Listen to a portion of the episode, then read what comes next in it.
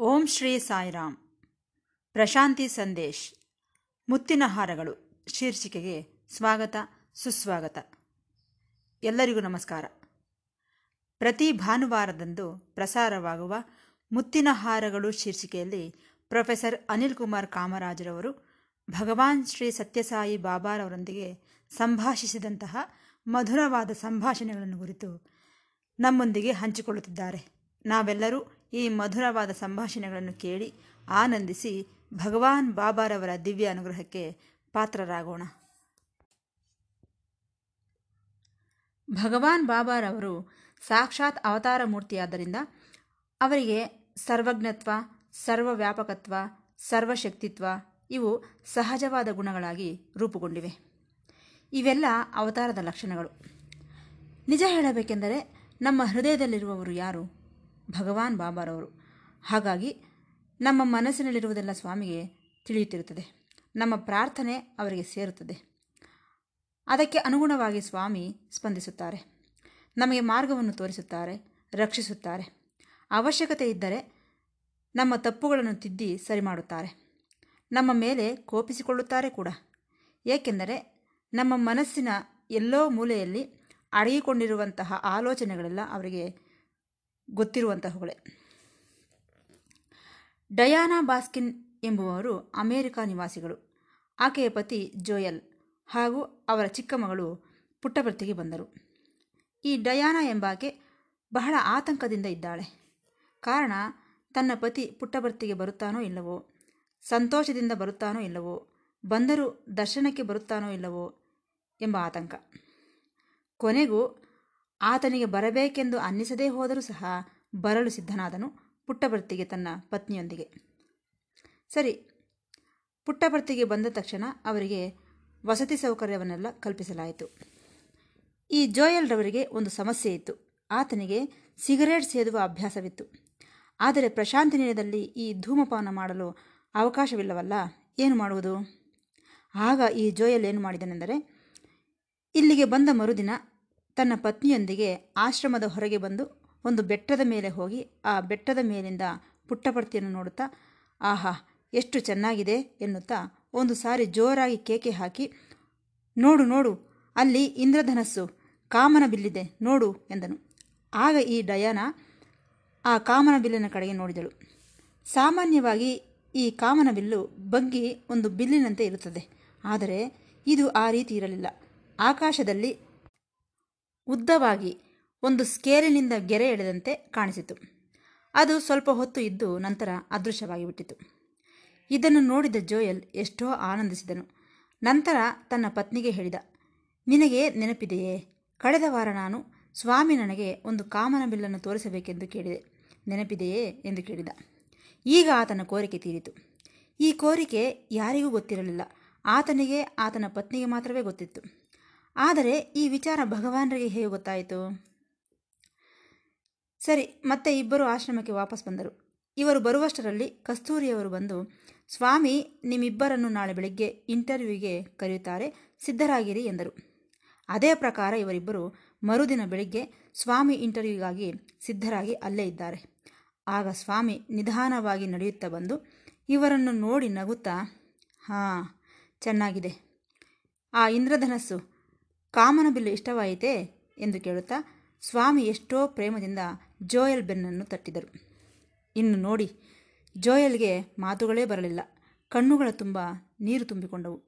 Diana ಕೂಡ ಆನಂದದಿಂದ ಕಣ್ಣೀರು ಹಾಕಿದಳು. ಈಕೆಯೇನೋ ಮನೆ ಹತ್ತಿರ ತನ್ನ ಪತಿಯನ್ನು ಪುಟ್ಟಭರ್ತಿಗೆ ಬರಬೇಕೆಂದು ಪ್ರಾರ್ಥಿಸಿದಳು. ಆತನು ಸಹ ಬರುವುದಕ್ಕೆ ಒಪ್ಪಿಕೊಂಡು ಪುಟ್ಟಭರ್ತಿಗೆ ಬಂದು ಆನಂದವನ್ನು ಅನುಭವಿಸಿದನು. ಅದು ಅಲ್ಲದೆ ಒಂದು ಷರತ್ತನ್ನು ಹಾಕಿದನು. ನನಗೆ ಸ್ವಾಮಿ, ಇಂದ್ರಧನಸ್ಸನ್ನು ಕಾಮನಬಿಲ್ಲನ್ನು ತೋರಿಸಬೇಕು ಎಂದು. ಅದೇ ರೀತಿ ಆಯಿತು ಕೂಡ. ಸ್ವಾಮಿ, ನಮ್ಮ ಹೃದಯವಾಸಿ, ಅವರಿಗೆ ಎಲ್ಲವೂ ಗೊತ್ತು. ಒಂದು ಸಾರಿ ಸ್ವಾಮಿ ಇಂಟರ್ವ್ಯೂ ರೂಮಿನಲ್ಲಿ ಕುಳಿತಿದ್ದಾರೆ. ಅವರ ಸುತ್ತಲೂ ನಾವೆಲ್ಲರೂ ಕುಳಿತಿದ್ದೇವೆ. ಈ ಜೋಯಲ್ ಕೂಡ ಸ್ವಾಮಿ ಪಕ್ಕದಲ್ಲೇ ಕುಳಿತಿದ್ದಾನೆ. ಆಗ ಸ್ವಾಮಿ ಜೋಯಲ್ನ ಮಗಳ ಆರೋಗ್ಯದ ಬಗ್ಗೆ ವಿಚಾರಿಸಿದರು. ಆಗ ಡಯಾನ ಹೇಳಿದಳು, ಸ್ವಾಮಿ, ನಮ್ಮ ಮಗಳಿಗೆ ಹುಷಾರಿಲ್ಲ. ಆಕೆ ಹೊಟ್ಟೆ ನೋವಿನಿಂದ ಬಾಧೆ ಪಡುತ್ತಿದ್ದಾಳೆ ಎಂದಳು. ಆಗ ಸ್ವಾಮಿ ತಕ್ಷಣವೇ ತಮ್ಮ ಕೈಯನ್ನು ಆ ಕಡೆ ಈ ಕಡೆ ತಿರುಗಿಸಿ ಒಂದು ಹಣ್ಣನ್ನು ಸೃಷ್ಟಿಸಿ ಆ ಹುಡುಗಿಗೆ ಕೊಟ್ಟರು. ಸರಿ, ಇಂಟರ್ವ್ಯೂ ಮುಗಿಯಿತು ನಂತರ ಈ ಜೋಯಲ್ ಈ ಹಣ್ಣು ಎಲ್ಲಿಂದ ಬಂದಿದೆ ಎಂದು ತಿಳಿದುಕೊಳ್ಳಲು ಊರಿನಲ್ಲಿದ್ದ ಮಾರ್ಕೆಟನ್ನೆಲ್ಲ ತಿರುಗಾಡಿದನು. ಎಲ್ಲರೂ ಒಂದೇ ಉತ್ತರವನ್ನು ಹೇಳಿದರು. ಅಯ್ಯ, ಇಂತಹ ಹಣ್ಣು ಈ ಪ್ರದೇಶದಲ್ಲೆಲ್ಲೂ ದೊರಕುವಂಥದ್ದಲ್ಲ. ಅದರಲ್ಲೂ ಈ ಹಣ್ಣು ಬೆಳೆಯುವ ಸೀಸನ್ನೇ ಅಲ್ಲ. ಅಷ್ಟೇ ಅಲ್ಲ, ಈ ಹಣ್ಣು ಇಡೀ ದಕ್ಷಿಣ ಭಾಗದಲ್ಲೇ ದೊರಕುವುದಿಲ್ಲ ಎಂದು ಸಹ ಹೇಳಿದರು. ಈ ರೀತಿ ಕಾರಣವನ್ನು ಹುಡುಕುವವರು ನಾವು. ಆದರೆ ಸ್ವಾಮಿ ಕಾರಣಕ್ಕೆ ಅತೀತವಾದಂತಹವರು. ನಿನ್ನ ಕಾರಣಕ್ಕೆ ಅಂದುವರೆ ಸ್ವಾಮಿ. ಅದಕ್ಕಾಗಿಯೇ ಸ್ವಾಮಿಯನ್ನು ನಿರ್ಹೇತುಕನು ಎಂದಿದ್ದಾರೆ. ಹೇತುವಿಗೆ ನಿರ್ಹೇತು ಸ್ವಾಮಿ. ಯಾವ ಹೇತುವಿಗೂ ಅಂದುವಂತಹವರಲ್ಲ ಸ್ವಾಮಿ. ಈ ಜೋಯಲ್ ತನ್ನ ಮನಸ್ಸಿನಲ್ಲಿ ಅಂದುಕೊಂಡನಂತೆ. ಸ್ವಾಮಿ, ವಿಭೂತಿ ಬದಲು ಒಂದು ಹಣ್ಣನ್ನು ಕೊಟ್ಟರೆ ಚೆನ್ನಾಗಿರುತ್ತದೆಯಲ್ಲ ಎಂದು. ನೋಡಿದಿರಾ? ಅದೇ ಪ್ರಕಾರ ಸ್ವಾಮಿ ಹಣ್ಣನ್ನು ಕೊಟ್ಟರು, ವಿಭೂತಿ ಬದಲಾಗಿ. ಈ ರೀತಿ ಸ್ವಾಮಿ ನಮ್ಮ ಮನಸ್ಸಿನಲ್ಲಿರುವ ಭಾವನೆಗಳನ್ನು ತಿಳಿದುಕೊಳ್ಳುತ್ತಾರೆ. ಹಾಗಾಗಿ ಈ ರೀತಿ ಅವರನ್ನು ಆನಂದಗೊಳಿಸಿ ಆಶೀರ್ವದಿಸ, ಆಶೀರ್ವದಿಸಿದರು ಎಂದು ತಮ್ಮೊಂದಿಗೆ ಈ ವಿಚಾರವನ್ನು ಹಂಚಿಕೊಳ್ಳುತ್ತಿದ್ದೇನೆ. ಪ್ರಶಾಂತಿ ನಿಲಯಕ್ಕೆ ಪ್ರಪಂಚದ ಮೂಲೆ ಮೂಲೆಯಿಂದ ಲಕ್ಷಾಂತರ ಜನ ಬರುತ್ತಿರುತ್ತಾರೆ. ಆದರೆ ಕೆಲವರೇನೋ ಆಧ್ಯಾತ್ಮಿಕ ಮಾರ್ಗದ ಮಾರ್ಗದರ್ಶನವನ್ನು ತಿಳಿದುಕೊಳ್ಳಲು ಬರುತ್ತಾರೆ. ಇನ್ನು ಕೆಲವರೇನೋ ಲೌಕಿಕವಾದ ಕೋರಿಕೆಗಳನ್ನು ತೀರಿಸಿಕೊಳ್ಳಲು ಬರುತ್ತಾರೆ. ಸರಿ, ಮತ್ತೊಂದು ಘಟನೆಯನ್ನು ಹೇಳುತ್ತೇನೆ. ಇದು ಸಾವಿರದ ಒಂಬೈನೂರ ಎಪ್ಪತ್ತರ ಇಸವಿಯಲ್ಲಿ ನಡೆದದ್ದು. ಶ್ರೀ ಸ್ವಾಮಿ ಗಿರಿಜಾನಂದ ಮಹಾರಾಜ್ ಎಂಬುವರು ಪ್ರಶಾಂತಿ ನಿಲಯಕ್ಕೆ ಬಂದರು. ಅವರಿಗೆ ಆಗಲೇ ನೂರು ವರ್ಷಗಳು ದಾಟಿದ್ದವು. ವೃದ್ಧನು ಕಾಶಿ ಕ್ಷೇತ್ರದಿಂದ ಬಂದಿದ್ದಾನೆ. ಇವರೊಂದಿಗೆ ಹತ್ತು ಹದಿನೈದು ಮಂದಿ ಶಿಷ್ಯರು ಸಹ ಬಂದಿದ್ದರು. ಇಪ್ಪತ್ತು ದಿನಗಳ ಕಾಲ ಆಶ್ರಮದಲ್ಲೇ ಇದ್ದರು. ಈ ಇಪ್ಪತ್ತು ದಿನಗಳಲ್ಲಿ ಆತನು ಸ್ವಾಮಿಯ ಬಗ್ಗೆ ಒಂದು ಅಭಿಪ್ರಾಯಕ್ಕೆ ಬಂದನು. ಭಗವಾನರು ವಿದೇಶಿಯರಿಗೆ ಈ ಶ್ರೀಮಂತರಿಗೆ ಮಾತ್ರವೇ ಭಗವಂತನು ಎಂದು ತನ್ನ ಮನಸ್ಸಿನಲ್ಲಿ ಅಂದುಕೊಂಡನು.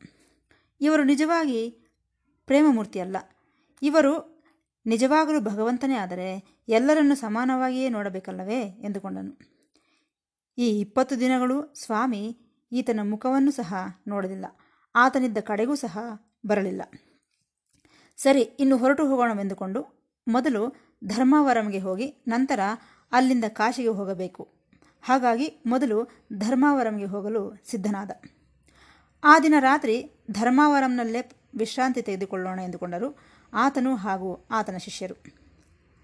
ಸರಿ, ಸ್ವಲ್ಪ ಸಮಯದ ನಂತರ ಯಾರೋ ಬಂದು ಬಾಗಿಲು ತಟ್ಟಿದರು. ನಾನು ಒಳಗೆ ಬರಬಹುದೇ ಎಂದು. ಸರಿ, ಒಳಗೆ ಬನ್ನಿ ಎಂದನು. ಈ ಗಿರಿಜಾನಂದ ಸ್ವಾಮಿಗಳು.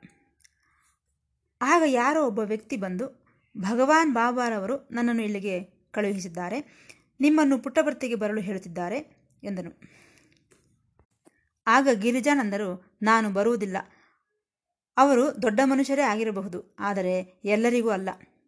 ಅವರು ಪ್ರೇಮಮೂರ್ತಿಯಲ್ಲ ಎಂದು ನಿರುತ್ಸಾಹದಿಂದ ಮಾತನಾಡಿದರು.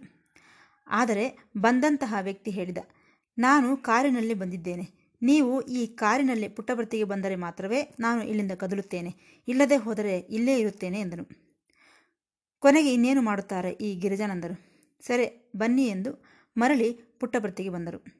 ಯಾವಾಗ ಪುಟ್ಟಭರ್ತಿಗೆ ಬಂದರೋ ಸ್ವಾಮಿ ತಕ್ಷಣವೇ ಅವರನ್ನು ಕರೆದರು. ಈ ಗಿರಿಜಾನಂದರು ಏನೋ ಮಾತನಾಡಲು ಮುಂದಾದರು. ಆಗ ಸ್ವಾಮಿ, ಮಾತನಾಡಬೇಡ ಎಂದು ಸೂಚನೆ ನೀಡಿ, ಮೊದಲು ಊಟ ಮಾಡು, ನಂತರ ನೀನು ಏನು ಬೇಕಾದರೂ ಕೇಳಬಹುದು. ಮೊದಲು ಊಟ ಮಾಡೋಣ ಎಂದರು ಸ್ವಾಮಿ. ಸರಿ, ಊಟವೆಲ್ಲ ಆದ ನಂತರ ಸ್ವಾಮಿ ಗಿರಿಜಾನಂದರಿಗೆ ತಮ್ಮ ಅಂಗೈಯನ್ನು ತೋರಿಸಿದರು. ಆ ಅಂಗೈಯನ್ನು ನೋಡುತ್ತಾ ಈ ಗಿರಿಜಾನಂದರು ಬೆವತು ಹೋದರು.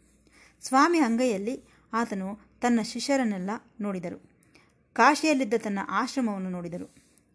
ಭಗವಾನರ ಮಾತುಗಳನ್ನು ಕೇಳುತ್ತಿದ್ದಾರೆ. ಈ ಪ್ರೇಮ ಎಂದರೆ ಏನೆಂದುಕೊಳ್ಳುತ್ತಿದ್ದೀಯಾ ನೀನು? ಪ್ರೇಮವೆಂದರೆ ಕುಟುಂಬವನ್ನು ಬಿಟ್ಟು ತಿರುಗಾಡುವುದೇ. ಶಿಷ್ಯರನ್ನು ಸಂಗ್ರಹಿಸುವುದಲ್ಲ. ನೀನು ಇದಕ್ಕೆ ಅತೀತನಾಗಿರಬೇಕು. ನೀನು ಕೇವಲ ಶಿಷ್ಯರನ್ನು ಸೇರುತ್ತಾ, ಸೇರಿಸುತ್ತಾ ಹೋದರೆ ಅದು ಕೇವಲ ಮೋಹವಾಗುತ್ತದೆ. ಈ ಭಕ್ತಿ, ಪ್ರೇಮ ಇವೆರಡು ಮಾತ್ರವೇ ನಿನ್ನನ್ನು ಭಗವಂತನ ಹತ್ತಿರಕ್ಕೆ ಸೇರಿಸುತ್ತವೆ. ಈ ನಿನ್ನ ಕೋರಿಕೆಗಳು, ಪ್ರಾಪಂಚಿಕವಾದ ಕೀರ್ತಿ ಪ್ರತಿಷ್ಠೆಗಳು ನಿನ್ನನ್ನು ಭಗವಂತನ ಹತ್ತಿರಕ್ಕೆ ಸೇರಿಸುವುದಿಲ್ಲ ಎಂದು ಹೇಳಿದರು ಸ್ವಾಮಿ. ಇದನ್ನೆಲ್ಲ ಕೇಳುತ್ತಾ ಈ ಗಿರಿಜಾನಂದರು ತಮ್ಮ ತಪ್ಪನ್ನು ಗುರುತಿಸಿದರು. ತಕ್ಷಣವೇ ಸ್ವಾಮಿ ಪಾದಗಳನ್ನು ಹಿಡಿದುಕೊಂಡು, ಇನ್ನು ನಾನು ಹೊರಡುತ್ತೇನೆ. ನನ್ನನ್ನು ಕಳುಹಿಸಿಕೊಡಿ ಎಂದು ಭಗವಾನರ ಅನುಮತಿಯನ್ನು ಕೋರಿದನು. ಆಗ ಸ್ವಾಮಿ, ಒಂದು ಕ್ಷಣ ನಿಲ್ಲು ಎಂದರು. ಸರಿ, ಗಿರಿಜಾನಂದರು ಹಾಗೆ ಕುಳಿತುಕೊಂಡರು. ಇಷ್ಟರೊಳಗೆ ಈ ಗಿರಿಜಾನಂದರಿಗೆ ಏನೋ ಒಂದು ರೀತಿ ನಿದ್ರೆ ಬಂದಂತೆ, ಮತ್ತು ಬಂದಂತೆ ಅನಿಸಿತು. ಕಣ್ಣು ಮುಚ್ಚಿ ಕಣ್ಣು ತೆರೆಯುವಷ್ಟರಲ್ಲಿ ಆತನು ಧರ್ಮಾವರಂನಲ್ಲಿದ್ದ ತನ್ನ ಕೋಣೆಗೆ ಸೇರಿಕೊಂಡಂತಾಯಿತು. ಒಂದೇ ಒಂದು ಕ್ಷಣಕ್ಕೆ ಆತನು ಅಲ್ಲಿಗೆ ಹೊರಟು ಹೋದನು. ಆತನಿಗೇನೂ ಅರ್ಥವಾಗಲಿಲ್ಲ. ನಾನಿಲ್ಲಿಗೆ ಹೇಗೆ ಬಂದೆ ಎಂದುಕೊಂಡನು.